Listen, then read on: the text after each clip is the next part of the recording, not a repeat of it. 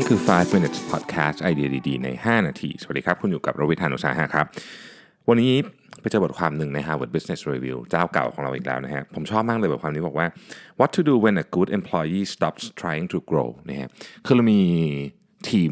คนในทีมคนหนึ่ง ซึ่งเป็นคนที่ดีเก่ง แต่ว่าอยู่มาวันหนึ่งเขาก็รู้สึกว่าเขาพอใจกับพื้นที่ที่เขาอยู่แล้วเนี่ยนะฮะ แล้วทำไงดีเราจะเราจะคือเราควรจะปล่อยเขาไว้ตรงนั้นดีไหมนะครับ หรือยังไงดีนะฮะ เขาบอกว่าคนที่เป็นแมเนเจอร์เนี่ยส่วนใหญ่เนี่ยจะรู้สึกว่าบางทีเนี่ยเวลาคนไปถึงจุดที่เขารู้สึกว่าเขาใช้ว่า top of the learning curve อะนะก็คือทำงานทุกอย่างตามหน้าที่เขาได้เต็มที่แล้วเนี่ยเราก็รู้สึกว่าเขาอยู่ตรงนั้นก็คงจะสบายดี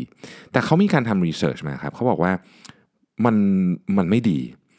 แม้เจ้าตัวอาจจะยังไม่รู้ แต่การที่ทำงานที่มันเหมือนแบบ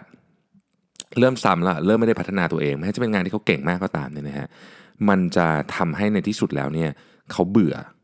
นะครับเขา indifferent ก็คืออะไรก็ได้นะฮะสังกตายนะครับ แล้วก็ disengage ก็คือเหมือนกับไม่มีอารมณ์ร่วมกับงานแล้วเนี่ยนะฮะอันนี้ไม่ดี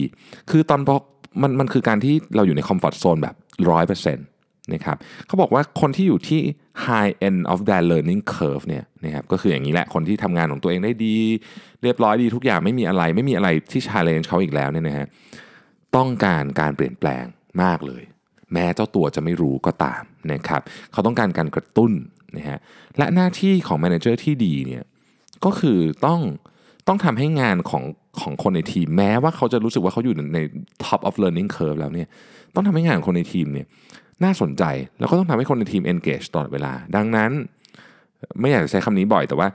comfort zone ที่มีอยู่เนี่ยนะครับ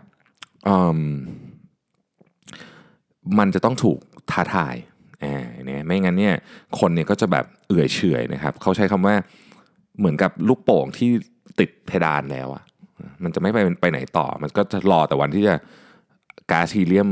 ออกไปแล้วก็ค่อยๆ ฟีบลงนะฮะผมก็ค่อนข้างเห็นด้วยนะ ว่าเราคนเราต้องการชาเลนจ์ตลอดเวลานะครับแล้วก็ ต้องต้องการต้องการคนกระตุ้นต้องใช้คำนี้อ่าคือชาเลนจ์บางทีมันต้องการมาจากการกระตุ้นด้วยนะครับเขาบอกให้เปรียบเทียบแบบนี้ฮะให้เปรียบเทียบบ่อน้ำบ่อน้ำที่มันไม่มีอะไรเคลื่อนไหวเลยอะเนาะถึงแม้จะเป็นบ่อน้ำที่สวย ในที่สุดมันจะมียุงมาทำออกไข่อะไรแบบนี้นะฮะแล้วก็ในที่สุดตะคงตะไคร่ก็จะขึ้นเนี่ยแต่ว่าถ้าเรามองถึงลำธารที่มันมีการเคลื่อนไหวตลอดเวลา อันเนี้ยมันน้ำมันจะใสตลอดนะฮะคนก็เหมือนกัน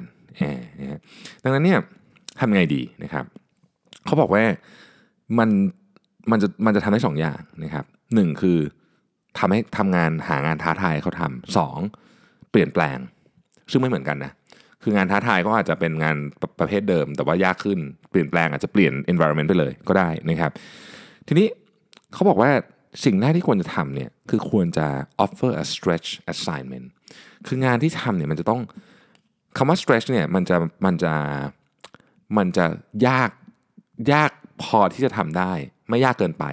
แต่ไม่ใช่งานที่เขาทำอยู่ทุกวันเนี่ยในตอนนี้นะครับเพราะฉะนั้นเขาจะต้องหาความรู้ใหม่ เขาจะต้องลองอะไรใหม่ๆ เช่น เราอาจจะแค่ถ้าเกิดว่าเขาไม่เคยพรีเซนต์ให้กับลูกค้าเลยอย่างเงี้ยอาจจะต้องให้เขาลองทำดูนะครับ แล้วก็หรือบางทีเนี่ยเขาอาจจะต้องลองลองเปลี่ยนวิธีการทำงาน เปลี่ยน deliverables นะครับเขาเคยทำ report แบบนี้เราบอกว่าเอ้ยไม่เอาละเดี๋ยว report แบบนี้เนี่ยยุคนี้มันเปลี่ยนแปลงไป เราต้องการ report ในเชิงลึกมากขึ้น วิเคราะห์มากขึ้นเป็นต้นนะครับหรือ offer stretch assignment ก็คืออันหนึ่งนะครับแต่ถ้าจะให้ดีกว่านั้นอีกเนี่ยเขาบอกว่าต้อง encourage an entirely new learning curve เลยคือใส่ learning curve เข้าไปใหม่เลยนะครับถ้าเป็นการใส่ learning curve เข้าไปใหม่เนี่ยอันเนี้ยจะเริ่มมันละเพราะว่าอันนี้ต้องใช้ ต้องใช้พลังงานเยอะนะครับ คือการใส่ learning curve เข้าใหม่ คือการให้เขาทำอะไรที่ใหม่เลย ในทุกงานเนี่ยนะครับมันมีงานใหม่ได้เสมอนะอ่าคืออย่างสมมติว่าเราเป็น HR อย่างเงี้ยนะครับ เราก็สามารถทำโรใหม่ใน HR เป็น learning curve ใหม่หมดเลย เช่นเราตั้งโจทย์บอกว่าตอนเนี้ย engagement เราไม่ค่อยดีนะครับ เพราะฉะนั้นเราจะทำไงให้เราเป็นบริษัทที่มี engagement ดีที่สุดในอินดัสทรีให้ได้ อย่างเงี้ยสมมตินะฮะทำแบบนี้ อันนี้ก็เป็นโจทย์ใหม่เป็น learning curve ใหม่เราต้องไม่ทำความเข้าใจกับเรื่องของการ collect data เอา data มา analyze เรื่องของการทำ real time weather forecast นะครับ weather forecast คือความรู้สึกของคนในองค์กรเนี่ยอะไรอย่างเงี้ยคือก็เป็นก็เป็นวิธีการใหม่อันหนึ่งนะครับ การ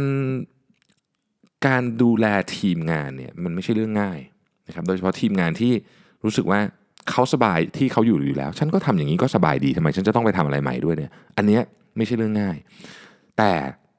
research ทุก paper ที่ที่เขาอ้างถึงในนี้นะครับเขาบอกเลยว่ายังไงซะเนี่ยก็ต้องควรที่จะกระตุ้น เพราะไม่งั้นเนี่ยคนอยู่ในคอมฟอร์ทโซนไปนานๆเนี่ยครับมันก็จะกลายเป็นอ่าบ่อน้ำนั่นแหละฮะตะไคร่จะขึ้นนะครับในที่สุดเขาก็เบื่อเบิร์นเอา disengage ไป เราก็เสียคนดีๆไปนะครับให้กับให้กับโครงสร้างขององค์กรที่มันไม่เอื้อการเรียนรู้ใหม่มันไม่กระตุ้นเขาแล้ว มันไม่มันไม่ท้าทายเขาแล้วนะครับ ผมมีความเชื่ออย่างหนึ่งว่าคน